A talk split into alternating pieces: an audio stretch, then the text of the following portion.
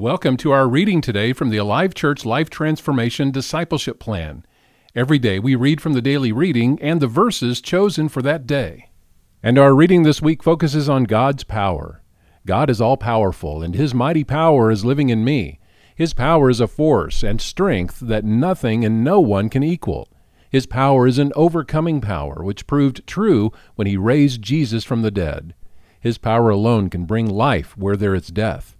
His power has raised me from spiritual death and will ultimately raise me from death to eternal life. His power gives me assurance of my future with Him for eternity and offers hope and blessings for today. When things do not look like I want them to, or when I do not feel like God is working, I will wait patiently for Him to bring about the reality of His promises through His power. His actions on the cross prove He will continue to do all He has promised.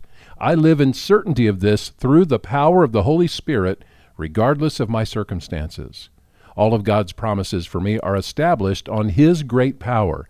God is all powerful, and His mighty power is living in me. Only God's power working in me transforms me as a follower of Jesus and makes me willing to take up my cross daily and follow Him. His power is complete, and nothing is impossible for Him. His power is the basis for my hope. God is on my side, and He has empowered me to face every obstacle. His power is mighty and active in me, always working in me and on my behalf. There is no spiritual power from the enemy or of this world that can dissuade or disengage the power of God in my life. The all encompassing power of God was made clear not only at the cross and resurrection, but also when Jesus ascended to the right hand of his Father in heaven.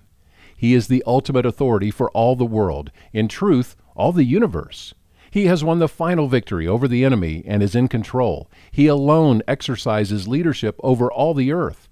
All rulers, authorities, powers, and dominions in heaven and on earth, both visible and invisible, including governments and spiritual forces, come under the ultimate authority of Christ Himself. He reigns supreme. He has no equals. He has no rivals.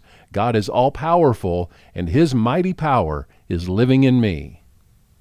On day three, as we are reading about God's power this week, nothing is impossible. Luke 137, For the word of God will never fail. Luke 18, 24 to 27. When Jesus saw this, he said, How hard it is for the rich to enter the kingdom of God. In fact, it is easier for a camel to go through the eye of a needle than for a rich person to enter the kingdom of God. Those who heard this said, Then who in the world can be saved? He replied, What is impossible for people is possible with God.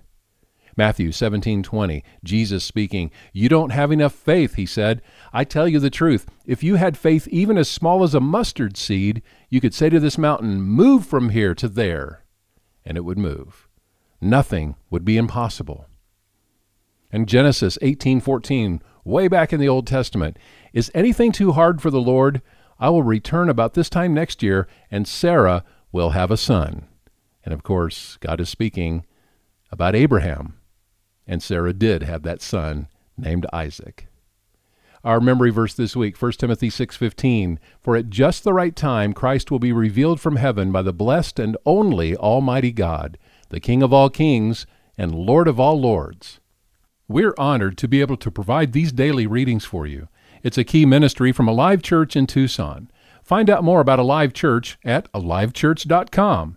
Have a great day.